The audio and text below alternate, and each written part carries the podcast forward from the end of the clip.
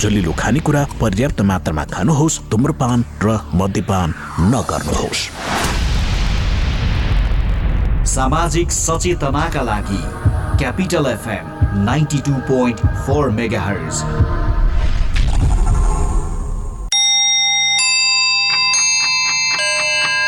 Time check. It's 8 a.m. This time check is brought to you by High Face. Be prepared. Safety first.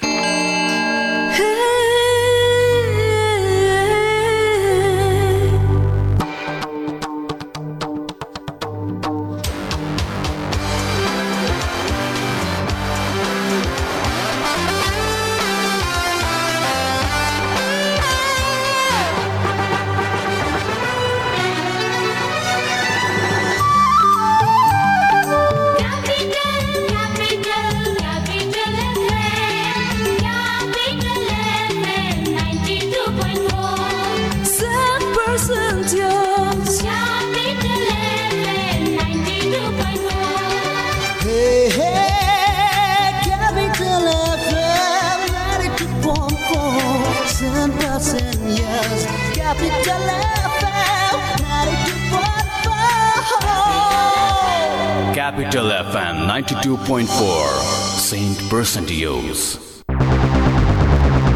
Capital FM ninety two point four mega हर्चमा एउटा फरक समाचारमूलक प्रस्तुति।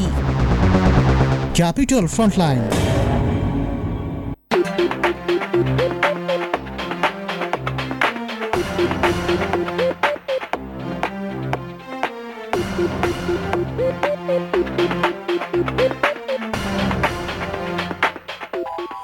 hello very good morning नमस्ते। यहाँहरू सम्पूर्णलाई हार्दिक स्वागत गर्न चाहन्छु। म नवराज थानाको उपस्थित भइसकेको छु। क्यापिटल एफएमको विशेष कार्यक्रम यो क्यापिटल फ्रन्टलाइनमा र क्यापिटल फ्रन्टलाइनलाई यतिखेर काठमाडौँ आसपासको क्षेत्रमा हाम्रो FM ninety two point four megahertz त्यसै गरी पोखरा र रेडियोमा हाम्रो रेडियो रेडियो सारङ्गी मार्फत भने हाम्रो हाम- हाम्रो अनलाइन र हामीलाई फेसबुक लाइभ मार्फत कार्यक्रम सुन्दै र हेर्दै आउनु भएको छ। विशेष गरी पछिल्लो समय देशको राजनीतिक घटनाक्रम र समसामयिक जनताको जनजीविकासँग जोडिएका विषयमा हामी चर्चा परिचर्चा बहस र उक्त विषय माथि चाहिँ हामी पोस्टमार्टम गर्ने प्रयास अर्थात् कार्यक्रममाथि विश्लेषण गर्ने प्रयास हामी गर्दै आएका छौँ। विशेष त यतिखेर प्रधान न्यायाधीशको विवाद भने चरमचुलीमा चुलेको छ। एकातिर चाहिँ प्रधान न्यायाधीशको राजीनामा त अर्कोतिर चाहिँ राजनीतिक दलहरूको मौनताले अदालतको यो ताण्डव नृत्य अझै कति दिन चल्ने हो थाहा छैन तर बृहत्तर नागरिक आन्दोलनको चाहिँ अगुवाई गर्नुपर्ने बारहरूले आन्दोलनको चाहिँ छेड गरिसकेका छन् हिजो। र अदालत परिसरभित्रै चाहिँ यस किसिमको धरपकड र प्रहरी र चाहिँ वकिलहरूको बिचमा चाहिँ भनौँ न झडप भएको छ। यो झडप या एक किसिमको चाहिँ आन्दोलन हुनुले वास्तवमा नेपाललाई लज्जास्पद बनाएको छ। लज्ज यो यो जुन अहिले परिस्थिति बन्यो साँच्चीकै यो निर्जल निर्लज्जताको पूर्ण यस्तो जुन अवस्था देखिएको छ यो वास्तवमै भन्ने भने बडो गैर जिम्मेवारपूर्ण रूपमा चाहिँ यतिखेर प्रधान न्यायाधीश या न्यायाधीशहरूको चाहिँ जुन पछिल्लो समय देखिएको चाहिँ अदालतको चाहिँ क्रियाकलाप छ यसले जनताप्रति के बितिरहेको होला? राजनीतिक दलहरू किन बोल्दैनन् भन्ने प्रश्न आम नागरिकबाट उठ्न थालेको छ। साँच्चीकै के सेटिङ छ त अदालतमा? कि प्रधान न्यायाधीशलाई कानुनी बाटो हुँदाहुँदै पनि यसरी आन्दोलनबाट हटाउनु पर्ने बाध्यता हो त? किन राजनीतिक दलहरू चाहिँ प्रधान न्यायाधीशलाई चाहिँ बचाइराख्न चाहन्छन्? यो भने बुझ्न कठिन छ हेर्नुहोस्। वास्तवमै भ्रष्ट- प्रधान न्यायाधीश राजीनामा देऊ भन्दै हिजो वकिलहरूले चाहिँ बार बार एसोसिएसनले चाहिँ अदालतको परिसरभित्रै अर्थात् सर्वोच्च अदालतको परिसरभित्रै नाराबाजी गर्नुपर्ने अवस्था नेपालको इतिहासमा इज द फर्स्ट टाइम वास्तवमा यो के भनौँ? अब योभन्दा बढी भन्नुपर्ने केही छ? सिस्टम कस्तो छ? हामीले के गरिरहेका छौँ? यो देश कहाँ गइरहेको छ? यो भनिरहनु पर्ने कुरा हो र हामीले साँच्चै गणतन्त्र कसका लागि ल्यायौँ? आज यो अवस्थामा चाहिँ सबै शासकहरू सत्तामा पुगेपछि यस अवस्था किन बनिरहेको छ? लगायतको विषय छ भने पछिल्लो समय जनताको जनजीविकासँग जोडिएको यो पेट्रोलियम पदार्थको मूल्य वृद्धि भने आकाशिएको छ। यो मूल्य वृद्धि फिर्ता लिने सवालमा सरकार मौन छ। सरकारका दलहरू जो घटकहरू हुनुहुन्छ गठा गठबन्धन उहाँहरू मौन हुनुहुन्छ तर के विद्यार्थी नेताहरू भने अब चार छ दिन यसो आन्दोलन गर्ने पो हो कि? फेरि त्यो चाहिँ सेलाउँदै जाने हो कि? किनभने एक रुपियाँ घटाएर फेरि यसलाई चाहिँ हामीले आन्दोलन गऱ्यौँ र यसपछि मिल्यो भन्नलाई पो हो कि? यो भने बुझ्न कठिन छ तर नेपालको परिवेशमा जे गरे पनि चर्चा चाहिँ भइरहन्छ। यहाँ चाहिँ सबैलाई चाहिँ नाराबाजी गर्न छुट पनि छ र यो देशमा चाहिँ अब यस किसिमको चाहिँ अराजकताको अवस्था बनेको छ हेर्नुहोस्। पछिल्लो समय हामीले भनिरहनु पर्दैन। तर पेट्रोलियम पदार्थको मूल्य वृद्धि जुन अवस्था देखिएको छ यस विषयमा रहेर आज विशेष अङ्कमा हामी कुराकानी गर्दैछौँ। विद्यार्थी नेताहरूले चाहिँ आन्दोलनको छेड गरिसकेका छन्। आन्दोलनको चाहिँ शङ्क बजाइसकेका छन्। अब के हुन्छ त्यो भने हेर्न बाँकी छ। यावत विषयमा हामी कुराकानी गर्ने प्रयास यतिखेर गरिरहेका छौँ। विशेष गरी आजको विशेष अङ्कमा हामी पेट्रोलियम पदार्थका लागि चाहिँ जुन मूल्यवृद्धि गरेको छ दुई अर्ब चाहिँ बाइस करोड रुपियाँ घाटामा छ भनिएको छ। अब यो घाटा चाहिँ साँच्चीकै यो नेपाल आयल निगम भित्र के छ त्यस्तो त्यो बुझ्न सकेका छैन। तर नेपाल आयल निगम सधैँ घाटामा जानुपर्ने यो सुधार गर्न नै नसकिने हो कि? साँच्चीकै भित्रको अवस्थाबारे चाहिँ राजनीतिक दलहरूले त्यो अब चुनावमा चाहिँ कुपनहरू लिने अब भनौँ न यो अब पाँच हजार दस हजार चाहिँ पेट्रोलहरू कुपनहरू लिने अनि त्यसपछि चाहिँ त्यसलाई चाहिँ प्रयोग गर्ने। त्यसपछि मै तैचुप मैचुपवाला जुन अवस्था छ यो वास्तवमा यो नेपाल आयल निगमभित्र चुहावट हो कि त्यहाँभित्रको भ्रष्टाचार हो कि त्यहाँभित्रको बोनसका पछि चाहिँ लथालिङ्ग परेको हो कि यावत विषयमा हामी कुराकानी गर्ने प्रयास गर्दैछौँ। र सम्भव लाग्छ यतिखेर हामीसँग अनार सोबिका चाहिँ महासचिव समीक बडालसँग हामी कुराकानी गर्ने प्रयास यतिखेर गरिरहेका छौँ भने। त्यसपछि हामी अखिल क्रान्तिकारीका नेतासँग कुराकानी गर्ने प्रयास आजको कार्यक्रममा हाम्रो विशेष प्राथमिकतामा रहनेछ। विशेष गरी यो पछिल्लो समय देखिएको विषयमा हामी कुराकानी गर्ने प्रयास आजको यो विशेष अङ्कमा हामी यतिखेर कुराकानी गर्ने प्रयास गरिरहेका छौँ। सम्भवतः लाग्छ प्राविधिक मित्र चाहिँ उहाँसँग कुराकानीका निम्ति सम्पर्क गर्ने प्रयास गर्दै हुनुहुन्छ। हामी एकैछिन छोटो ब्रेकमा जाउँ। ब्रेकपछि हामी सम्भवतः लाग्छ आजको अङ्कमा हामी विशेष गरी यो पेट्रोलियम पदार्थमा देखिएको विषयमा हामी कुराकानी गर्ने प्रयास गरिरहेका छौँ। प्राविधिक मित्र लागिरहनु भएको छ। सम्भवतः लाग्छ। हामी उहाँहरूसँग विशेष यो अङ्कमा आजको यो क्यापिटल फन्ड लाइनमा जुन देखिएको अवस्था छ पेट्रोलियम पदार्थमा चाहिँ मूल्यवृद्धि भएको छ। पेट्रोलमा तिन रुपियाँ डिजलमा तिन रुपियाँ मट्टितेलमा तिन रुपियाँ त्यसै गरी खाना पकाउने एलपी ग्यासमा चाहिँ पचहत्तर रुपियाँ। र यसले चाहिँ जनताको जनस्तर या जनताको जीवनमा चाहिँ बडो असर पारेको छ र ढाड सेकिएको छ। यी लगायतको विषयमा कुराकानी गर्ने प्रयास हामी गरिरहेका छौँ। सम्भवतः लाग्छ प्राविधिक मित्र उहाँसँग जोड्ने प्रयास यतिखेर गरिरहनु भएको छ। हामी विशेष यो अङ्कमा पछिल्लो समय पेट्रोलियम पदार्थ मूल्य वृद्धि भयो तर विद्यार्थी नेताहरू अब यो भनौँ न खासै त्यति प्रभावकारी त देखिन्न यो हामीले चाहिँ बहस मात्रै गर्ने हो हेर्नुहोस् एउटा यो प्रेसर क्रिएट होस् भन्ने हो।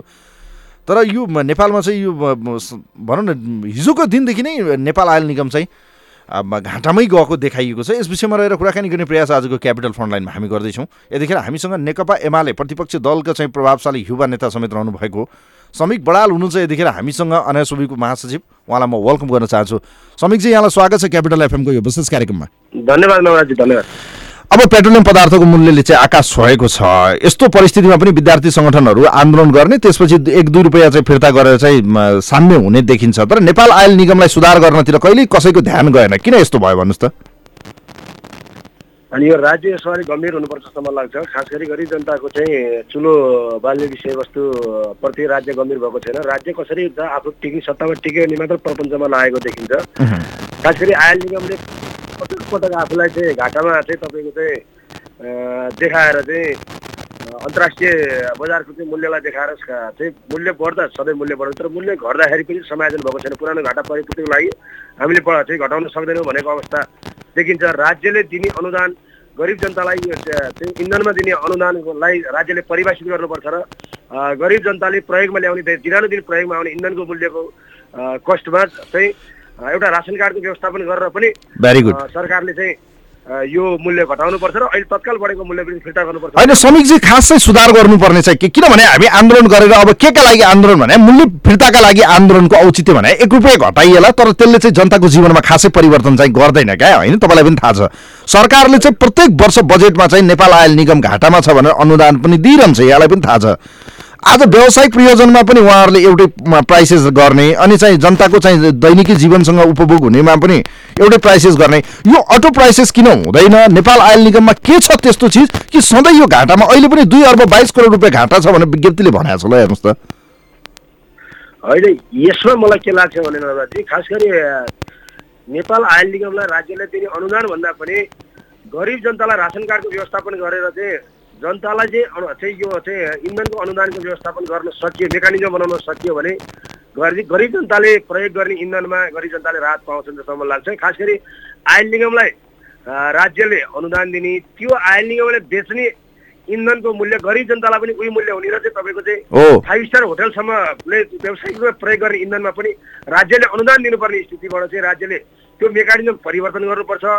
गरिब जनतालाई चाहिँ रासन कार्डको व्यवस्थापन गरेर त्यसमा चाहिँ इन आइलिङलाई दिने अनुदान चाहिँ जनतालाई दिने व्यवस्थापन गर्न सक्छ त्यो मेकानिजमलाई चाहिँ हामीले चाहिँ राज्यले व्यवस्थापन गर्न सक्यो भनेदेखि अन्तर्राष्ट्रिय मूल्यमा चाहिँ बढ्दा बढ्ने घट्दा घट्ने खालको जुन किसिम आइलिङले व्यापार अँ, गर्न त्यहाँ चाहिँ बसेको जस्तो बनाएको छ। आयल निगम यदि व्यापारै गर्न बसेको हो भने आयल निगमलाई राज्यले किन अनुदान दिने? राज्यले अनुदान गरिब जनतालाई दिने खालको मेकानिजम राज्यले त्यही त भने अब घाटामा छ भने प्रत्येक वर्ष चाहिँ नेपाल आयल निगमलाई चाहिँ सरकारले अनुदान दिन्छ क्या? यो अनौठो विषय भयो क्या? हेर्नु न समीकजी। होइन यो आयल निगमलाई खास गरी मलाई के लाग्छ भने इन्धनमा व्यावसायिक प्रतिस्पर्धामा इन्धन बेच्न सबैलाई दिने तर गरिब जनतालाई इन्धन अनुदानको रूपमा राज्यले चाहिँ त्यो चाहिँ व्यवस्थापन गर्न सक्यो भने खास गरी जो चाहिँ दैनिक जीवन चाहिँ चाहिँ सहज ढङ्गले चाहिँ जीवनयापन गर्न चाहिँ गाह्रो भइरहेको चाहिँ जनताको लागि चाहिँ एउटा राज्यले दिने कुराको पनि चाहिँ राहत हुन्छ। राज्यले यस्ता मेकानिजम बनाउने कुराको किन तपाईँले भनेको कुरा जस्तो समीकजी तपाईँले भनेको कुरामा नि जस्तो जनतालाई चाहिँ खास गरी गरिबहरूलाई दिनानुदिन युज हुनेहरूलाई चाहिँ बरु कार्ड सिस्टम बनाउने हो कि तपाईँले भने जस्तै रासन कार्ड दिएर चाहिँ जनतालाई सहुलियत दिने पो हो कि सही पोइन्टमा तपाईँले बसलाई छेड्नुभयो क्या? योतिर राज्यको ध्यान किन गएन? हामी चाहिँ जहिले पनि संस्थाहरूमा चाहिँ देखेको व्यथितिमा चाहिँ सुधार ल्याउन त खोज्छौँ यो राम्रो पक्ष हो। तर जनतालाई चाहिँ मलम लाउने काम हामीले कहिल्यै गर्न सकेनौँ क्या? हो हामीसँग यो उत्पादन गर्ने हाम्रो खनिज पदार्थको खानी छैन। अब यसलाई चाहिँ हामीले आयात गर्नै पर्छ किन्नै पर्छ त्यसलाई चाहिँ अब यहाँको चाहिँ ट्रेडिङ यो बिजनेस हो होइन? व्यापार गर्नै पर्यो। हामीले आफ्नो तर्फबाट चाहिँ अनुदान दिन सकिन होला। तर जनतालाई सरकारले सब्सिडी दिने कुरा भनौँ न एक किसिमको चाहिँ तपाईँको यो कार्ड दिने कुरा त सकिन्थ्यो होला नि होइन र? सकिन्छ। यो त राज्यले मेकानिजम बनायो भने नसक्ने भन्ने विषयवस्तु केही पनि छैन। नवराजी सकिन्छ। राज्य यसमा संवेदनशील हुनुपर्छ। राज्य आयल निगमलाई अनुदान दिने नपा राज्य आफै तपाईँको चाहिँ कमिसनको खेलमा लागेको जस्तो हामीलाई अनुभूति भइरहेको छ। आयल आयल निगमका कर्मचारीलाई बोनस सरण कुराहरूमा चाहिँ व्यावसायिक रूपमा प्रयोग गर्ने इन्धनमा पनि राज्यको लगानी हुने कुरा चाहिँ यो एउटा वैज्ञानिक कुरा हिसाबले पनि यो ठिक छैन। राज्यले यो विषयमा चाहिँ सरकारले पुनर्विचार गर्नुपर्छ र जनतालाई गरिब जनतालाई चाहिँ अँ, कार्डको व्यवस्थापन गरेर इन्धनमा अनुदान दिने गरी चाहिँ तपाईँको चाहिँ कार्यक्रम राज्यले ल्याउन सक्यो भने यो स्थायी रूपमा चाहिँ यसको समाधान चाहिँ राज्यले गर्न त्यही त मैले भने नि अब विद्यार्थी सङ्गठन आन्दोलन गर्ने दुई दिन आन्दोलन गरेर एक रुपियाँ घट्ला अनि एक रुपियाँ घटेर चाहिँ हामीले आन्दोलन गऱ्यौँ भन्ने मात्रै एउटा जस लिने काम मात्रै भयो क्या आजसम्म। किन हामी नेपाल आयल निगमलाई सुधार गर्न सकेनौँ भन्ने? मैले एउटा प्रश्न यहाँनिर बडो महत्त्वपूर्ण प्रश्न गर्न चाहन्छु। यो सूचना मसँग छ हेर्नुहोस् समीकजी। नेपाल आयल निगमभित्र विगत चार वर्षदेखि चाहिँ लेखा परीक्षण छैन हेर्नुहोस् त।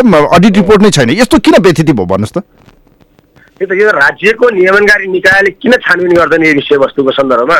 विगतमा पनि तपाईँको चाहिँ विषयहरू आइलिङको सन्दर्भमा आज चार वर्ष अगाडि मात्र होइन नवराजी विगतमा पनि कुराहरू उठेका थिए।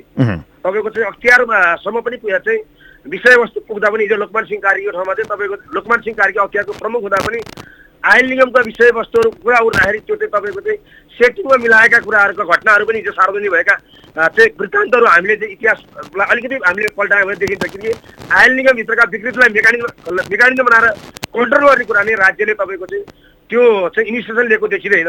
राज्यको आपूर्ति मन्त्रालय आफै कमिसनमा र चाहिँ तपाईँको चाहिँ डुबेको चाहिँ हामीलाई चाहिँ त्यो अनुभूति भइरहेको छ। राज्यको मेकानिजमले चाहिँ यसलाई चाहिँ कन्ट्रोल गर्ने खालको मेकानिजम चाहिँ बाहिर के ल्याउन सकेको छ भन्दा जनता सडकमा उत्रेका छन् विद्यार्थी आम युवा विद्यार्थीहरू सडकमा छन्।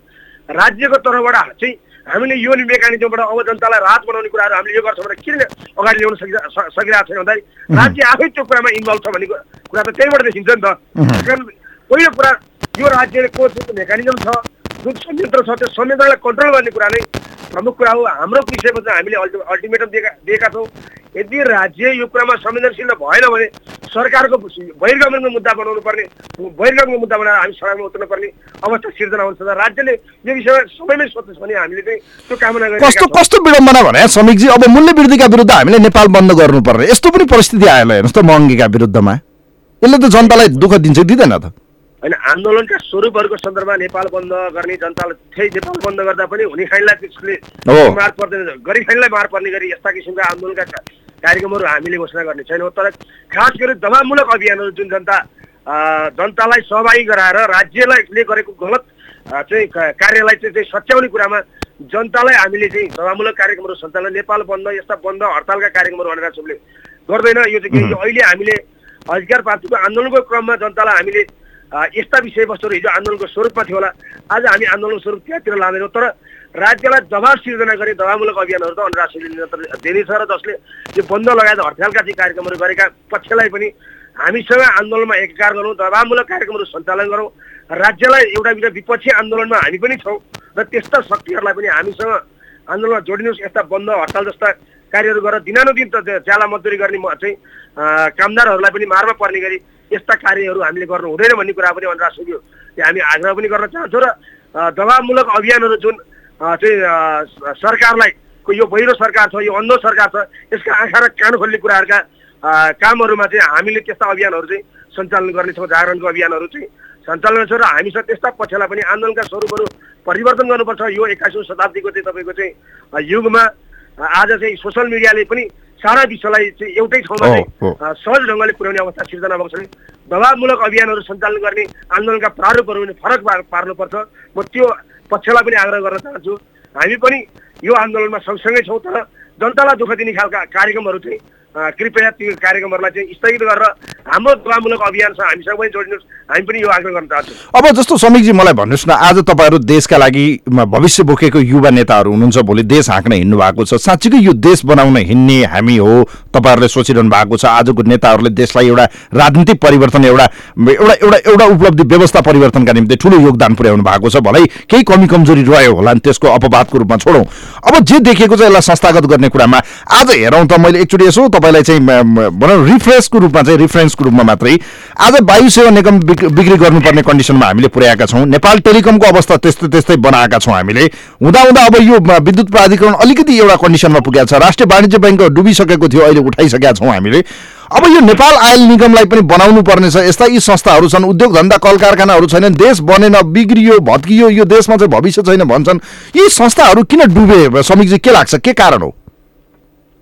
होइन खास गरी हामीले स्थिरताको कामना सँगसँगै हामी एउटा जनादेशबाट एउटा सरकार बनेको थियो त्यो सरकारले एउटा आशाको थियो तपाईँको चाहिँ जागरण पनि समृद्ध नेपाल सुखी नेपालीको जुन अभियान मार्फत विकासका कुराहरूलाई चाहिँ जोड्दै थियो त्यो चाहिँ राजनीतिक आन्दोलन सँगसँगै प्राप्त उपलब्धिको चाहिँ तपाईँको चाहिँ त्यसलाई व्यवहार्थ कार्यान्वयन गर्ने कुरामा त्यसलाई रक्षार्थ काम गर्ने कुराहरूमा चाहिँ चाहिँ सङ्घीय संरचनाहरूलाई चाहिँ बलियो बनाउने कार्यहरू हुँदै थियो। त्यही बेला जुन जनादेशबाट प्राप्त सरकार जब चाहिँ त्यहाँ अन्तर्विरोधको कारणले चाहिँ एउटा चाहिँ जनादेशबाट प्राप्त सरकारलाई चाहिँ हिजो त चाहिँ राजाको कार्यकालमा जस्तै जसरी सरकारले काम गर्न खोज्यो तर दरबारले काम गर्न नदिँदाखेरि हिजो अवस्थ भएका इतिहासहरू अलिकति सरकारले कमजोरी गर्दा दरबारले अवस्थ गरेका चाहिँ इतिहासलाई जस्तै गरी त्यसलाई न्यायालयको लाई प्रयोग गरेर चाहिँ परमादेशबाट जसरी सरकार बन्यो त्यो सरकार बनिसकेपछिको यो सय दिनको हामीले चाहिँ इतिवृत्तान्त हेऱ्यो भने त्यो सरकारलाई पूर्णता दिन झन्डै सत्तरी दिन लागेको छ।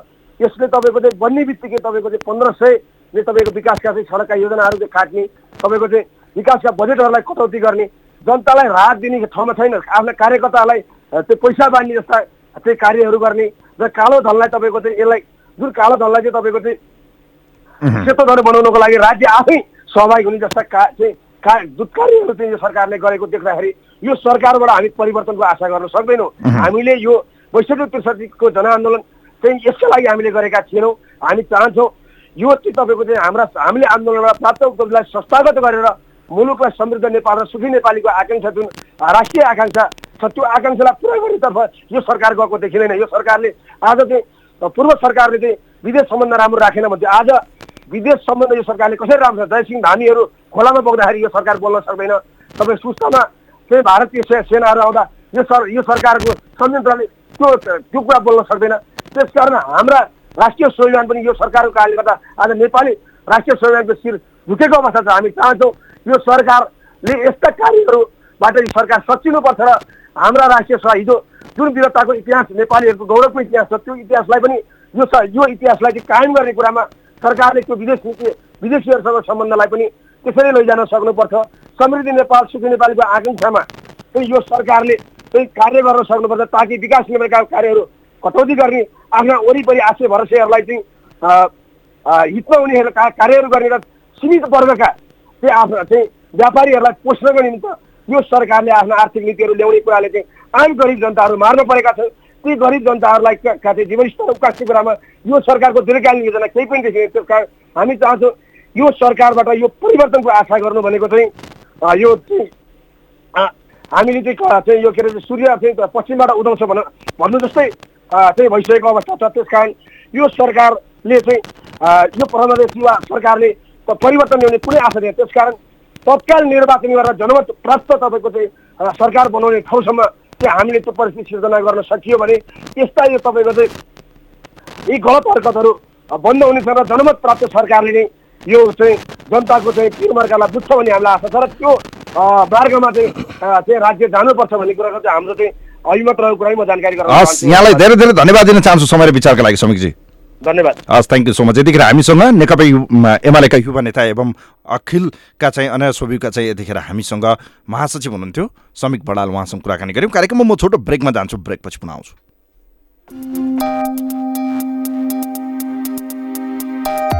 प्रेममा घात हुँदैन प्रतिघात हुँदैन।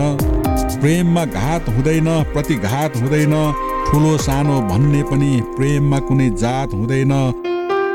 ए नसाले लट्ठिएर प्रेमको कुरा गर्नेहरू म सत्य भन्छु प्रेममा सधैँ प्रभात हुन्छ कहिल्यै पनि रात हुँदैन। नमस्कार म सरु भक्त तपाईँ सुन्दै हुनुहुन्छ capital FM ninety two point four mega plastic cosmetic laser surgery र हेयर ट्रान्सप्लान्टको लागि नेपाल प्लास्टिक सर्जरी अस्पताल। उपलब्ध सेवाहरू आगोले पोलेको बिरामीको उपचार नयाँ तथा पुराना घाउको उपचार हात खुट्टा र अनुहारको जन्मजात समस्याहरू क्यान्सर सम्बन्धी प्लास्टिक सर्जरी छाला तथा यौन सम्बन्धी समस्याहरू। कस्मेटिक सर्जरीतर्फ नाक कान आँखा बनाउने आँखाको मुन्द्री बनाउने उपचार अनुहारको चाउरीपन हटाउने स्तन सम्बन्धी कस्मेटिक सर्जरी शरीरमा भएको दाग कोठी मुसा र ट्याटुहरू हटाउन लेजर सर्जरी र टाउकोमा केस उमार्न। FUE hair transplant. विस्तृत जानकारीका लागि नेपाल प्लास्टिक सर्जरी अस्पताल हात्तीवन हरिसिद्धि ललितपुर। फोन नम्बर बाहन्न पचास छ सय पैँसठी अन्ठानब्बे चार अन्ठानब्बे उन्तिस पाँच सय तेह्र। तपाईँहरूलाई एउटा कुरा भन्छु ल आग लागि हुन नि। तिन चिजको जरुरत हुन्छ। पहिलो हिट यानि कि तापक्रम। दोस्रो फ्युल अर्थात् आगोमा जे बल्छ सबै जस्तै घर जङ्गल कागज मान्छे। अनि आगो लाग्न चाहिने तेस्रो कुरा हो अक्सिजन। यी तिन चिज मिले भने आगो लाग्छ र विज्ञहरू भन्छन् यी तिन चिज हिट फ्युल र अक्सिजन मध्ये कुनै एक कुरालाई छुट्याउन सकियो भने आगो लाग्दैन। अब यो छुट्याउने कसरी? यसको उपाय छ नेपालको पहिलो फायर स्कुल अनि private multi dimensional training centre Himalayan institute of fire and emergency services प्रालीसँग जहाँ आगलागी नियन्त्रण विपद व्यवस्थापन जोखिम न्यूनीकरणका साथै सुरक्षित रहने तरिका अनि राहत र उद्धार कार्य सम्बन्धी अन्तर्राष्ट्रिय स्तरका तालिमहरू राष्ट्रिय र अन्तर्राष्ट्रिय प्रशिक्षकहरूबाट दिइन्छ। त्यसैले आगलागीको जोखिमबाट बचौँ र अरूलाई पनि बचाउँ। थप जानकारीका लागि Himalayan institute of fire and emergency services private limited Vegas housing Vegas city Balkumari Lalitpur phone number शून्य एक पाँच दुई शून्य शून्य सात सात दुई पाँच दुई शून्य शून्य सात सात दुई HIFES be prepared safety first Celebrating 20 years of sweet moments.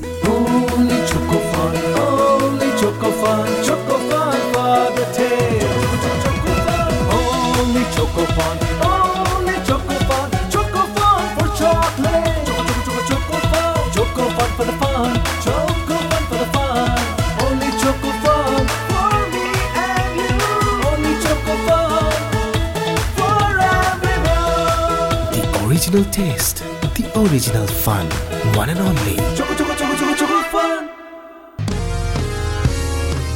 जता गए नि जहाँ पुगे नि मोमो नखाइ त चित्तै बुझ्दैन भने नेपाली हो नि त अनि फेरि अलि राम्रो शानदार मोमो चाहिँ जहाँ तहीँ नपाइने ल मोमो पनि शानदार नाम पनि शानदार शानदार मोमो शङ्खमूलमा छ नि उत्कृष्ट अनि स्वादिष्ट मोमोका लागि शानदार मोमो शङ्कमुल काठमाडौँ। सम्पर्क अन्ठानब्बे साठी एघार छयानब्बे पचहत्तर अन्ठानब्बे अठार छयानब्बे सन्ताउन्न एघार।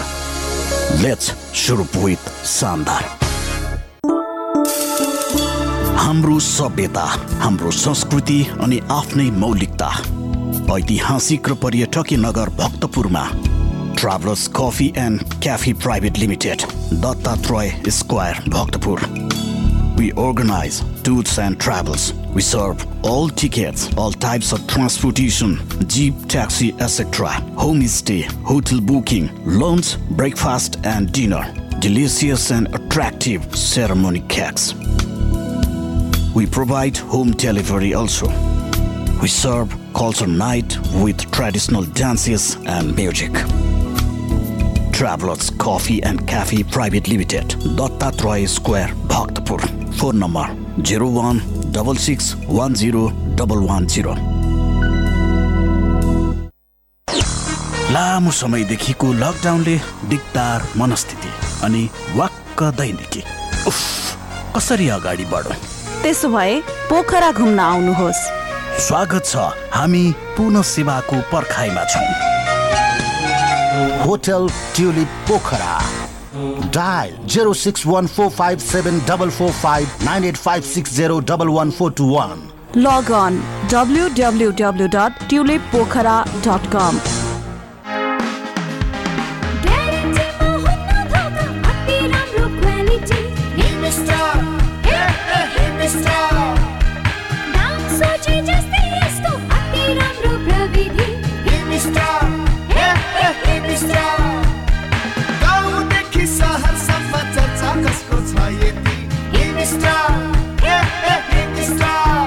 प्रविधि सर्वसुलभ मूल्य हिमस्टार प्राइस सोचे जस्तै सामान खोजे जस्तै।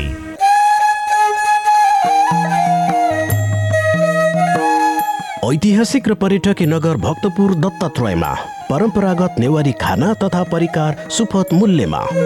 नखत्या नेवा छेर सम्पूर्ण नेवारी संस्कृति र परम्परागत स्वाद सहित। नेवारी खाजा ब्रेकफास्ट लन्च र dinner bar live music rooftop restaurant परम्परागत नेवारी शैलीको बसाई विभिन्न उत्सव समारोहको पार्टी आयोजना गर्न पर्याप्त स्थान सहित नखत्या नेवाछे।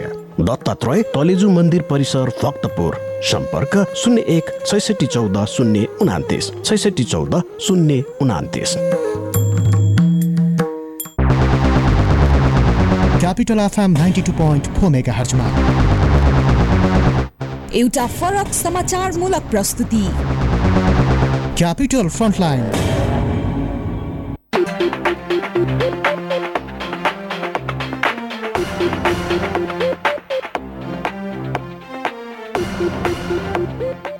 आदर्श श्रोता यहाँहरू सम्पूर्णलाई स्वागत छ। कार्यक्रम क्यापिटल फ्रन्टलाइन यहाँहरू सुन्दै हुनुहुन्छ र क्यापिटल फ्रन्टलाइनमा हामी विशेष गरी यतिखेर चाहिँ पेट्रोलियम पदार्थको मूल्य अर्थात् इन्धनको मूल्य चाहिँ सरकारले बढायो र जसबाट जनताको जीवनमा चाहिँ धेरै असर परेको छ। लाग्दा हो लाग्दो हो मान्छेहरूलाई सामान्य रूपमा लाग्छ पनि होला। कि एक रुपियाँ दुई रुपियाँ बढाउँदैमा के फरक पर्छ र भन्नेहरू केही पटमूर्खहरू पनि हुन सक्छन् तर उहाँहरूले बोल्दैमा यसले चाहिँ कुन रूप लिन्छ भन्ने कुराको एनालाइसिस गरौँ त। यदि दुई रुपियाँ बढ्यो मानिलिनुहोस् त्यसको बस भाडा बढ्छ। बस भाडा बढेपछि मान्छेको भनौँ न त्यसले चाहिँ यात्रा गर्न गाह्रो भयो। सँगै चाहिँ या त्योसँगै जोड्दा चाहिँ ग्यासहरूमा महँगी बढ्यो। ग्यासको भाडा चाहिँ के अरे मूल्य वृद्धि भएसँगै खानामा बढ्यो। यसले चाहिँ खाना बढिरहँदाखेरि अन्य खरिद गर्ने ढुवानी गर्ने सबै सामानहरूमा चाहिँ मूल्य वृद्धि हुन्छ हेर्नुहोस्। यसले गर्दाखेरि एटोमेटिकली त्यो प्राइसेस हाई हुने र महँगीले चाहिँ आकाश छुने हुन्छ। त्यस कारण चाहिँ यो मूल्य वृद्धि जसरी भएको छ यसको दीर्घकालीन समस्याको समाधान गर्नुपर्छ भनेर हामी भन्दै पनि आएका छौँ। यावत विषयमा हामी कुराकानी गर्दैछौँ यतिखेर हामीसँग कुराकानीका निम्ति। अखिल क्रान्तिकारीका चाहिँ महा सचिव हुनुहुन्छ यतिखेर हामीसँग। नेकपा माओवादी केन्द्रका युवा नेता पनि हुनुहुन्छ उहाँ। र विशेष गरी सुदूरपश्चिमको इन्चार्ज पनि हुनुहुन्छ विद्यार्थी सङ्गठनको। यतिखेर हामीसँग मदन भोल हुनुहुन्छ उहाँलाई म वेलकम गर्न चाहन्छु। मदनजी यहाँलाई स्वागत छ क्यापिटल एफएमको फ्रन्टलाइनमा। धन्यवाद। अब पेट्रोलियम पदार्थको मूल्यले आकाश छोएको छ। लाग्दो हो दुई रुपियाँ बढ्दैमा फरक पर्दैन तर यसले चाहिँ महँगीले चाहिँ हरेक सामानलाई बजारलाई असन्तुलित बनाउने बस भाडादेखि लिएर खाना पकाउने ग्यासहरूसम्म बढिरहँदा खानामा पनि वृद्धि सामानको ढुवानीमा वृद्धि हरेक वस्तुको चाहिँ मूल्य आकाशियो। यसको दीर्घकालीन समस्याको समाधान निकाल्न सरकार गम्भीर भएन। तपाईँहरू आन्दोलन गर्नुहुन्छ एक रुपियाँ घटाउनुहुन्छ तर त्यसको औचित्य दुई दिनपछि क्रेडिट लियो सक्यो। यसलाई दीर्घकालीन समस्याको समाधान के गर्ने होला त? के हो त यसको दीर्घकालीन सल्युसन? नितान्त रूपमा जुन पेट्रोलियम पदार्थको मूल्य जुन आकाशिएको छ यो वर्ष मात्र पनि धेरै पटक चाहिँ मूल्य वृद्धि गरेर जसरी जनताको ढाड सिक्ने गरी आयल निगमले जुन कार्य गरेको छ यो कार्यप्रति हाम्रो सङ्गठन अन्तर्राष्ट्रिय चाहिँ क्रान्तिकारी घोर आपत्ति व्यक्त गर्न चाहन्छ। विशेष गरी जुन यहाँले राख्नु भएको विषयवस्तु छ यसको दीर्घकालीन समाधानको विषय चाहिँ के हो भन्ने विषयमा हामी भन्न चाहन्छौँ पक्कै पनि उहाँहरूको जिज्ञासा छ। आयल निगम घाटामा छ। यसकारण चाहिँ मूल्य के अरे पेट्रोलियम पदार्थहरूको मूल्य वृद्धि भएर आउँछ र मूल्य वृद्धि भएर आइसकेपछि हाम्रो बाध्यता हो भनेर जसरी चाहिँ उहाँहरूले चाहिँ आफ्नो तर्कहरू पेश गर्नुभएको छ र यसको लागि चाहिँ हामी के भन्न चाहन्छौँ भने पेट्रोलियम पदार्थ मूल्य वृद्धि भएर आएको बाहनामा जुन आयल निगमले एकलौटी ढङ्गले रातारात मूल्य वृद्धि गरेर जुन जनतालाई जनताको दैनिक जनजीवनसँग जोडिएको कुरा सवाल जनताको जनजीविकासँग जोडिएको सवालमा जसरी मूल्य वृद्धिहरू गरिएको छ यो आपत्तिजनक कुरा छ यसको लागि हाम्रो संगठन राष्ट्रिय क्रान्तिकारी घोर आपत्ति व्यक्त गर्न चाहन्छ दीर्घकालीन समाधानको विषयमा यदि राज्यलाई घाटाकै विषय हो भने हामी भन्न चाहन्छु नेपाल सरकारले त्यो आयल निगमलाई अनुदान नै दिएर भए तापनि यसको दीर्घकालीन रूपमा समाधान गरिनुपर्छ। यसको मापदण्ड चाहिँ निर्धारण गरिनुपर्छ र अन्य अन्य विषय वस्तुहरूमा चाहिँ ट्याक्स वृद्धि गरिए तापनि तर चाहिँ यो जनता एकदम निम्न वर्गीय जनताहरू जुन श्रमजीवी सरबार वर्गको ज- जनताहरू त्यो दैनिक जीवनसँग जोडिएको सवाल भएको कारणले गर्दा यो आयल निगमले जुन मनपरी ढङ्गले गरिएको निर्णय छ यसप्रति चाहिँ हाम्रो घोर आपत्ति छ। अब तपाईँहरूले आज भनौँ न नेपाल आयल निगम घेराउ गर्ने भन्नुभयो तर आन्दोलन गर्नुहुन्छ दुई चार दिन गऱ्यो त्यसपछि एक रुपियाँ घट्ला अनि चाहिँ हामीले खुसियाली मनाउने हाम्रो जित भयो हाम्रो आन्दोलन सफल भयो त्यसको क्रेडिट लियो अलिकति जनतालाई भुलभुलैयामा राख्यो यो चाहिँ देखिएको छ आजसम्मको परिपाटी। तर यसलाई चाहिँ दीर्घकालीन समस्याको समाधान गर्ने कुरामा आज नेपाल आयल निगममा विगत चार वर्षदेखि हेर्ने हो भने लेखा परीक्षण अडिट रिपोर्टहरू नै छैन। यस्तो व्यथिति छ त्यहाँभित्र कि त्यसको चाहिँ पारदर्शिता कहाँ छ ल भन्नुहोस् त किन यस्तो भयो? हामीले राज्यको संयन्त्र किन प्रभावकारी बनाउन सकेनौँ? आज राजनीतिक दलहरू नेपाल आयल निगमबाट कुपन लिने आमसभाहरू गर्ने नेताहरूले कुपन लिने मोज मस्ती गर्ने तर नेपाल आयल निगमभित्र देखिएको व्यथितिमा हामी तैचुप मैचुप किन बन्यौँ मदनजी ल भन्नुहोस् त। यसको विषयमा हिजो मात्रै चाहिँ हामीले उद्योग वाणिज्य तथा आपूर्ति मन्त्रालयको सचिवलाई ज्ञापन पत्र बुझाएका छौँ र यसको चाहिँ हामीले आन्दोलनको कार्यक्रमलाई आन्दोलनलाई आन्दोलनमा मात्र सीमित राख्ने राख्ने छैनौँ। यसलाई चाहिँ हामीले के सोचेका छौँ भने हामीले चरणबद्ध रूपमा आन्दोलनका कार्यक्रमहरू घोषणा गरेका छौँ। आज मात्रै चाहिँ नौ बजेदेखि एघार बजे आयल निगमको महाप्रबन्धक र त्यहाँका कर्मचारीहरूलाई चाहिँ निषेध गर्ने हामीले कार्यक्रमहरू बनाएका छौँ र यसै गरी अठाइस गते दिउँसो दुई बजे चाहिँ सिलिन्डर प्रदर्शन गर्ने कार्यक्रम तयार गरेका छौँ तिस गते आयल निगमको कार्यालयमा देशैभरिका आयल निगमका कार्यालयहरूमा कालो ब्यानर राख्ने र मङ्सिर दुई गते दिउँसो दुई बजे माइती घरमा चाहिँ यसको विषयमा चाहिँ अन्तर्क्रिया कार्यक्रमहरू गर्ने यो अनराष्ट्रिय क्रान्तिकारीले अन- एउटा सडक बाघ भएको हिसाबले जनताको जनजीविकासँग जोडिएको सवालहरूको एउटा अभिभावक भएको कारणले गर्दा पनि तपाईँले भने जस्तै यो कार्यक्रमलाई हामी आन्दोलनको रूपमा मात्र चाहिँ राख्ने छैनौँ।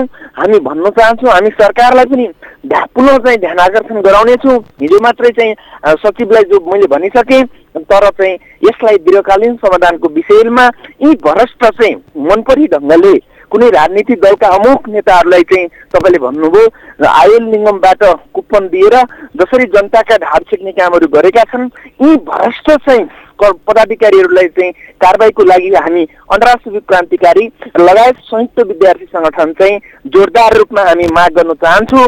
पक्कै पनि यसको दीर्घकालीन समाधानको विषयमा राज्य सरकार नै जिम्मेवार बन्नुपर्छ भनेर हामी सरकारका सरकारको आपूर्ति मन्त्री र आपूर्तिसँग चाहिँ यो यो विषयसँग चाहिँ सरकारवाला निकायहरूको बिचमा चाहिँ हामी अन्तर्क्रिया कार्यक्रमहरू गरेर यसको चाहिँ दीर्घकालीन समाधानको बाटो अवलम्बन हुनसक्छ। हिजो पनि एउटा कार्यक्रममा चाहिँ उहाँहरूले भन्नुभएको थियो पक्कै पनि प्रत्येक वर्ष मूल्य वृद्धि भएर आउँछ प्रत्येक पटक मूल्य वृद्धि भएर आइ आउँछ। यो हाम्रो बाध्यता हो भनेर जसरी उहाँहरूले तर्क गरिरहनु भएको छ। यसलाई हामी खण्डन गर्न चाहन्छौँ। राज्यले त्यसलाई अनुदान यदि आयल निगम घाटामै हो भने सरकारले अनुदान दिएर भए पनि तर मूल्य वृद्धि गर्ने कार्य चाहिँ घोर भर्सना योग्य कुरा छ अन्तर्राष्ट्रिय क्रान्तिकारी जहिले पनि यस्ता चाहिँ प्रतिगामी निर्णयहरूको विरुद्धमा हामी सशक्त रूपमा सडकमा हाम्रो पार्टी सरकार हाम्रो पार्टी गठबन्धन सरकारमा होस् या नहोस् चाहिँ हामीले भन्दै आएको कुरा छ। हामी नितान्त रूपमा चाहिँ अन्तर्राष्ट्रिय क्रान्तिकारी तर यसको दीर्घकालीन समस्याको समाधान खोज्नुपर्छ क्या? मैले भन्न खोजेँ मदनजी यसको दीर्घकालीन समस्याको समाधान जबसम्म हामी खोज्दैनौँ तबसम्म यस्तै हुन्छ। आज हेर्नुहोस् नेपाल आयल निगममा व्यथिति के छ भन्ने कुराको चुरो कुरो हामीले कहिल्यै खोजेनौँ क्या? त्यहाँभित्र के छ यस्तो चिज कि आज चार वर्ष हुँदा पनि त्यहाँभित्रको अडिट रिपोर्टहरू छैन पारदर्शी छैन अटो प्राइसिङहरू हामीले कायम गर्न सकेका छैनौँ। किन भएन भन्नुहोस् त पन्ध्र दिनमा चाहिँ अन्तर्राष्ट्रिय बजारमा चाहिँ मूल्य हेरफेर हुन्छ तर नेपालमा हप्ता दिनमा किन भयो भन्नुहोस् त के कारण हो? हो तपाईँले भनेको कुरा प्रश्नमा म सहमत छु। कसरी सहमत छु भने मुख्य गरी आयल निगम घाटामा हुनुको कारण यी आयल निगमका जो पदाधिकारीहरू आयल निगमका कर्मचारीहरूले जुन प्रकारले करप्सन उहाँहरूले गरिरहनु भएको छ म तपाईँलाई उदाहरण दिन चाहन्छु विगतको दिनमा विद्युत प्राधिकरणमा भएको भ्रष्टाचारको कारणले गर्दा देशले चाहिँ तपाईँको लोड सेडिङ चाहिँ खेप्नु परिरहेको थियो जसरी कुलमानहरू हिजो प्रतिगामी ओली सरकारले असक्षम ठानेका जो कुलमानहरू ती कुलमानहरूकै कारणले गर्दा उहाँहरूले पारदर्शी र एउटा सुशासन मैत्री काम गर्दा चाहिँ जनतालाई के अरे जो विद्युत प्राधिकरणको भ्रष्टाचारको अन्त्य भयो र देश लोड सेडिङ मुक्त भयो। त्यसै गरी हामी भन्न चाहन्छौँ यो आयल निगममा पनि पुनर्संरचना गरिनुपर्छ। आयल निगममा पनि सक्षम मान्छेहरू चाहिँ जो चाहिँ एउटा भ्रष्ट भ्रष्टाचार हर्यो जो त्यहाँका जो पदाधिकारीहरू छन् यिनीहरूलाई बर्खास्त गरेर चाहिँ साँच्चीकै जनताको जनजीवनसँग राष्ट्रको एउटा विकास र समृद्धिसँग एउटा प्रतिबद्ध चाहिँ व्यक्तिलाई आयल निगमहरूमा नियुक्ति दिनुपर्छ। र मैले अर्को पनि भने तपाईँलाई यसको दीर्घकालीन समाधानको विषयमा एउटा मापदण्ड कति चाहिँ मूल्य वृद्धि गर्नु पाउने या नपाउने यदि मापदण्ड निर्धारण गरिनुपर्छ यदि आयल निगम घाटामै हो भने त्यसको चाहिँ होइन भने हामी एउटा कुरा भनौँ न मदनजी मदनजी म सामान्य उदाहरण दिन चाहन्छु क्या। होइन मैले भन्न खोजेँ त्यहाँभित्र व्यथिति छ त्यसमा डाउटै छैन। चार वर्षदेखि अडिट रिपोर्ट छैन भने त्यहाँ व्यथिति छ भने भन्न सकिन्न भने यो त लाटाले जान्ने कुरा हो नि त। त्यहाँ त भित्र भ्रष्टाचार छ अनियमितता छ त्यहाँभित्र चाहिँ ठुलो चलखेल छ भन्ने कुरामा दुई मत भएन। अब कुरो के भयो भने यसको दीर्घकालीन समस्याको समाधानतिर जानु पर्यो। अर्को कुरा दीर्घकालीन समस्याको समाधान त्यहाँका भ्रष्ट चाहिँ कर्मचारीहरू जो पदाधिकारीहरूलाई चाहिँ बर्खास्त गरिनुपर्छ. सक्षम चाहिँ एउटा पारदर्शी चाहिँ के अरे पदाधिकारीहरू नियुक्ति गरिनुपर्छ. त्यसको चाहिँ आन्तरिक अडिट मात्रै हुँदैन त्यसको चाहिँ पब्लिक अडिट चाहिँ। गरिनुपर्छ यदि आयल निगम चाहिँ घाटामै जा, जाने वातावरण हो भने सरकारले अनुदान दिएर भए पनि तर जनताको मदनजी अहिले पनि सरकारले अनुदान दिइरहेकै छ। वर्षेनी वर्षेनी तपाईँलाई कति अवगत होला होइन मदनजी? वर्षेनी अहिले पनि सरकारले नेपाल आयल निगमलाई अनुदान दिइरहेकै छ। तपाईँलाई मैले रिफरेन्स मात्र गराएको। अब मलाई एउटा कुरा भन्नुहोस् त। अहिले यदि हामी अटो प्राइसिङमा जाने हो भने जस्तो म सामान्य उदाहरण दिन चाहन्छु यो अहिले सुनको बजार भाउ जुन छ नि इन्टरनेसनल रूपमा डलरको भाउ बढ्यो या घट्यो भने नेपालमा पनि सुनको भाउ तलमाथि एटोमेटिकली हुन्छ। तपाईँलाई याद होला हो। हो। तर नेपालमा चाहिँ यो नेपाल आयल निगममा चाहिँ यो अटो प्राइसिङहरू किन हुँदैन? इन्टरनेसनल रूपमा डलर माथि तल भयो प्राइस तल माथि भयो भने नेपालमा त्यो लागु सिस्टम किन भएन? आजसम्म यसको विषयमा हामीले किन बहस गरेनौँ भन्नुहोस् त?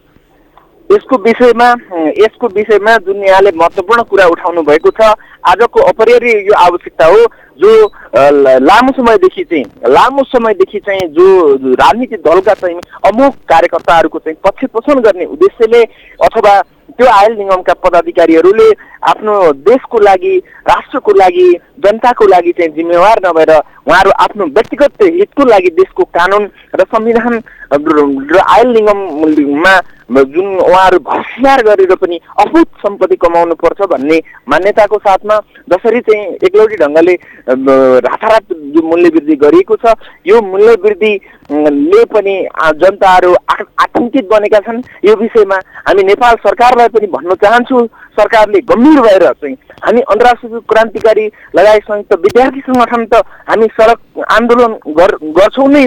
हामी निरन्तर रूपमा हामीले भनेका छौँ यो आन्दोलन आन्दोलनमा मात्र सीमित रहनेवाला छैन।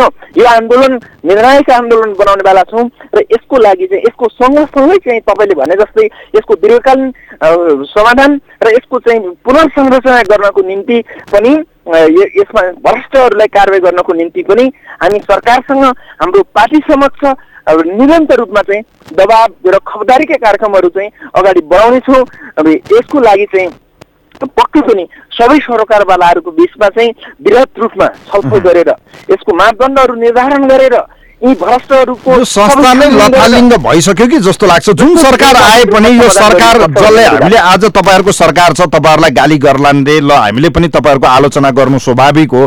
भोलि हिजो अर्को सरकार हुँदा पनि यस किसिमको प्राइसिङहरू चाहिँ हाई प्रतिदिन चाहिँ प्रति हप्ता चाहिँ हप्तामा तिन पटक भएको पनि हिस्ट्री हामीसँग इतिहास गवाह छ होइन? साँच्ची छ। यो परिस्थितिमा सरकारलाई दोष दिनुभन्दा पनि यी संस्थाहरूको चाहिँ दीर्घकालीन एउटा सुधारतिर हामी किन जान सकेनौँ? आज विद्युत प्राधिकरण राष्ट्रिय वाणिज्य ब्याङ्कहरू हामीले चाहिँ सुधार गऱ्यौँ डुबिसकेका संस्थाहरू हामीले उठायौँ। आज नेपाल आयल आयल निगम भयो नेपाल वायु सेवा निगम भयो तपाईँले हेर्नुहोस् तपाईँको नेपालका चाहिँ यी अन्य संस्थानहरूको विषयमा कुरा गर्ने भने आज बेच्नुपर्ने कन्डिसनमा पुर्याएका छौँ क्या हामीले होइन? यसलाई सुधार गर्नतिर के गर्ने होला त? सरकारले के गर्ने त? सरकार मन्त्री हुनलाई मन्त्री हुने कि साँच्चै सुधार गर्न मन्त्री हुने त? सबल र सक्षम र जनताप्रति चाहिँ जवाबदेही चाहिँ नेतृत्व नभएको कारणले गर्दा यी संस्थानहरूमा एउटा सबल र सक्षम र जनताप्रति उत्तरदायी चाहिँ लिडरसिप नभएको कारणले गर्दा यस प्रकारको समस्याहरू चाहिँ देखा परेको हो जस्तो मलाई लाग्छ। र यसको विषयमा चाहिँ पक्कै पनि जुन राजनीतिक भागबण्डाका आधारमा नियुक्ति गरिने जो विगतको चाहिँ ट्रेन छ यसका पदाधिकारीहरू अन्य ठाउँहरूमा हामी भन्न चाहन्छौँ। हामी के भन्न चाहन्छौँ भने हाम्रो पार्टीको सरकार भए तापनि तर कुनै पनि या त संस्थानमा नियुक्ति होस् या त कुनै पनि ठाउँमा चाहिँ नियुक्ति गर्दा राजनीतिक दलको भागबण्डाको आधारमा नियुक्तिहरू होइन त्यहाँ चाहिँ सुस्त प्रतिस्पर्धाको माध्यमबाट सक्षम र सबल र जनताप्रति उत्तरदायी पदाधिकारीहरूलाई चाहिँ त्यहाँ नियुक्ति दिलाइनुपर्छ र यसको सँगसँगै चाहिँ त्यहाँको आन्तरिक चाहिँ सवालहरू के छ त्यहाँको आन्तरिक समस्याहरू के छ त्यसको वास्तविक तथ्यहरू के छ भन्ने किसिमले चाहिँ कम्तीमा अब एउटा चाहिँ विद्युत प्राधिकरणको एउटा कुलमान मात्र होइन यसका चाहिँ जो नेपालमा जो घाटामा रहेका र देशलाई डुबाउ डुबाउन खोजिएका जुन विभिन्न संस्थानहरू छन् यी संस्थानहरूको चाहिँ पुनर्संरचनाको लागि अब धेरै कुलमानहरूको चाहिँ जन्माउनुपर्छ र यसको लागि चाहिँ सरकार प्रतिबद्ध भएर लाग्नुपर्छ। हामी हाम्रो तर्फबाट निरन्तर खबरदारी दिनेछौँ निरन्तर दबाब दिनेछौँ र मानेन भने हामी भन्न चाहन्छौँ यी आयल निगमका भ्रष्ट पदाधिकारीहरूलाई यदि सरकारले चाहिँ कारवाही गरेन भने भने पनि अन्तर्राष्ट्रिय क्रान्तिकारी हामी अन्तमा यिनीहरूलाई सडकमा ल्याएर भए पनि कारवाही गर्नको लागि चाहिँ अन्तर्राष्ट्रिय क्रान्तिकारी लगायत संयुक्त विद्यार्थी सङ्गठनले अब निर्णायक आन्दोलन गरेर यो जनताका ढाड छेक्ने प्रवृत्तिका विरुद्धमा हामी निरन्तर खबरदारी दिनेछौँ भन्ने कुरा चाहिँ म तपाईँलाई भन्न चाहन्छु र यसको लागि चाहिँ हामी हाम्रो मूल पार्टी र हाम्रो पार्टीबाट प्रतिनिधित्व गर्ने मन्त्रीहरूको पनि हामी ध्यान आकर्षण गराउनेछौँ। कि यी भ्रष्टहरूलाई चाहिँ कारवाही गर अथवा यी भ्रष्टहरूको चाहिँ छानबिन गर कि यहाँभित्रको आन्तरिक भ्रष्टाचारलाई बाहिर लैयोस् सुशासन पारदर्शी जवाबदेही चाहिँ प्रशासन बनाउनुपर्छ जवाबदेही चाहिँ संस्थानहरू बनाउनुपर्छ। भन्ने चाहिँ अब यो यो यो संस्थासँगै जोडिएर सरकार पनि जनताप्रति उत्तरदायी हुनुपर्छ। हेर्नुहोस् हामीले बाहिर बाहिर हेरेका छौँ होइन? विभिन्न देशको अध्ययन गर्दा देखिन्छ। त्यहाँ चाहिँ दुईवटा किसिमको चाहिँ प्राइसहरू हुन्छ क्या। एउटा दैनिकीसँग जोडिएको जब चाहिँ गरिब जनतालाई चाहिँ कुन किसिमको चाहिँ प्याकेजिङमा चाहिँ हुने एउटा व्यावसायिक प्रयोजनको चाहिँ प्राइसहरू हुन्छ क्या? तपाईँलाई थाहा होला होइन? इभन हामी भारतमै हेऱ्यौँ विदेशमा कैयौँ कन्ट्रीहरूमा हामीले हेऱ्यौँ भने त्यहाँ चाहिँ एक किसिमको विशेष प्याकेज या कार्डहरूको सिस्टम हुन्छ जसलाई चाहिँ हामी रासन कार्ड भनौँ या त्यहाँको चाहिँ आफ्नै त्यो सब्सिडी कार्ड भनौँ जे भने पनि हुन्छ। यो किसिमको चाहिँ हामीले व्यवस्था गर्न सक्ने सम्भावना नेपालमा छैन र त्यो गर्न मिल्दैन र गर्न सकिन्न र किन त्यतातिर सरकार या अहिलेसम्म कम्युनिस्टहरू किन लागेनन्?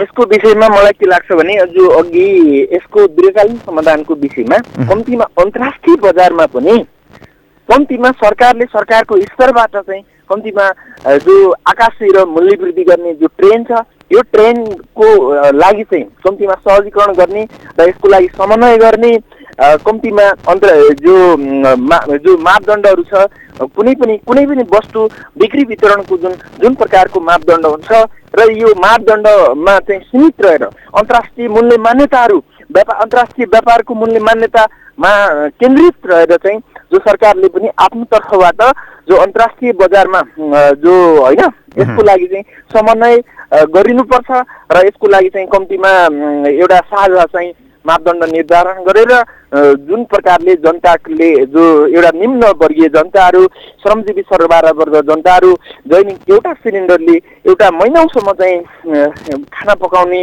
अथवा महिनौसम्म चाहिँ काम गर्ने जनताहरूले जसरी समस्याहरू भोग्नु परेको छ दिन प्रतिदिन मूल्य वृद्धिको कारणले गर्दा यी समस्याहरूलाई यदि साँच्चीकै जुन नेपालको संविधानले समाजवाद उन्मुख चाहिँ संविधान भनेको छ। यदि साँच्चीकै जनतालाई पनि आफ्नो सरकार छ भन्ने खालको चाहिँ अनुभूति दिलाउनको लागि सरकार र सरकारले नियुक्त गरेका कर्मचारीहरू विभिन्न संस्थानहरू र सम्बन्धित सरकारवालाहरू निकायहरूले जिम्मेवार भएर चाहिँ प्रतिबद्ध भएर यसको लागि चाहिँ एउटा दीर्घकालीन समाधानको बाटो अवलम्बन गरिनुपर्छ र यसमा भएका व्यतिथिहरूलाई अन्त्य गर्ने र जनतालाई सरल र सहज रूपमा चाहिँ सेवा प्रदान गर्नको लागि चाहिँ मापदण्ड निर्धारण गरिनुपर्छ। पर्छ र सोही अनुसार चाहिँ यसको समाधान गरिनुपर्छ जस्तो लाग्छ। हस् यहाँलाई समय र विचारको लागि धन्यवाद दिन चाहन्छु मदनजी। धन्यवाद। हस् थ्याङ्क यू सो मच यतिखेर हामीसँग मदन बुल हुनुहुन्थ्यो। अखिल क्रान्तिकारीका चाहिँ नेता। उहाँसँग हामीले यो प्राइसहरू जुन बढ्यो मूल्यवृद्धि खास गरी इन्धनको मूल्यवृद्धि भएको छ यो विषयमा रहेर कुराकानी गऱ्यौँ। वास्तवमा यसको दीर्घकालीन समाधानतिर हामी किन लागेनौँ? आज दुई दिन चाहिँ हामी आन्दोलन गर्छौँ नेपाल बन्दै गरिएला ल ठिक छ आज मान्यौँ नेत्रचन्द विप्लवजीले बडो क्रान्तिकारी गर्दै नेपाल बन्दै गर्नुभयो। तर त्यसको फाइदा के? त्यसबाट जनताले के पाउँछन्? के साँच्चीकै उहाँले बन्द गर्दैमा नेपालमा चाहिँ प्राइसहरू चाहिँ एटोमेटिकली कम हुने हो त? यस किसिमको राजनीति यो सस्तो लोकप्रियताको राजनीति बन्द गरौँ। मेरो आग्रह छ म एफएमबाटै भन्न चाहन्छु यो सस्तो लोकप्रियताको राजनीति जुन हामी गर्छौँ जनतालाई भुलभुलैया राख्ने र चर्को नारा दिएर जनतामा चाहिँ लोकप्रियता हासिल गर्ने र चुनावमा मत सङ्कलन गर्ने यो यो यो एक किसिमको यो ताण्डव र यो यो यो नौटङ्की बन्द गरौँ। साँच्चीकै भन्यो यसको दीर्घकालीन समाधानतिर सरकारले चाहिँ यो नेपाल आयल निगममा चाहिँ अटो प्राइसहरूलाई हाई गरौँ। त्यहाँभित्रको व्यतिथि जुन छ त्यहाँभित्र देखिएको खास गरी मैले भने चार वर्षभन्दा बेसी समयदेखिको लेखा परीक्षण छैन। त्यसको चाहिँ लेखाजोखा राखौँ। यसलाई चाहिँ पारदर्शी बनाऊ र जनतामा चाहिँ पब्लिकली अडिट गरौँ।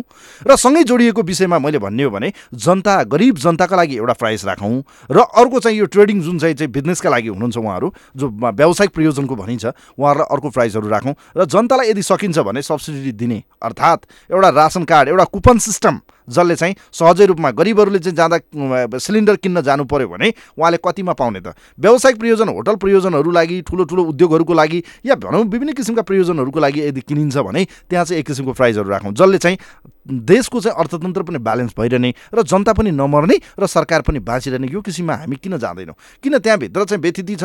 तर हामी तेलका कुपन लिने आमसभाहरू गर्ने नेताहरू राजी खुसी हुने तैचुप मैचुप हुने अनि चाहिँ जनता चाहिँ मरिरहनु पर्ने। यो देशको विडम्बना छ हेर्नुहोस् यो सुधार्नतिर चाहिँ अब हामीले बोलेर मात्रै हुँदैन। व्यवहारमा पनि कार्यान्वयन गरौँ। नेताहरूले चाहिँ बोल्ने होइन अब काम गर्ने बेला हो। म फेरि पुनः पनि आग्रह गर्न चाहन्छु नेतृत्व विप्लवजीहरूले सस्तो लोकप्रियताको राजनीतिलाई चाहिँ अन्त्य गरौँ। सायदै उहाँहरूले यो बन्दलाई अब जनतामुखी बनाउन खोज्नु होला तर के बन्दले चाहिँ प्राइजहरू एटोमेटिकली अफ हुन्छ त? के बन्द गर्ने बित्तिकै नेपालमा चाहिँ आज बढेको मूल्य एक रुपियाँ घट्ला रे? मैले माने आज घट्यो एक रुपियाँ। के नेपाल बन्दले चाहिँ कति अर्थतन्त्र घाटा हुन्छ त्यसको लेखाजोखा राख्ने कि नराख्ने? यो विषयमा पनि ख्याल राखौँ। यदि भन्न चाहन्छु कार्यक्रमको समय सक्यो। कार्यक्रम सुनिदिनु सबैलाई धेरै धेरै धन्यवाद दिँदै। कार्यक्रमको आज विशेष अङ्गबाट कार्यक्रमको प्राविधिक मित्रसँग म पनि बिदा हुन्छु। नमस्कार.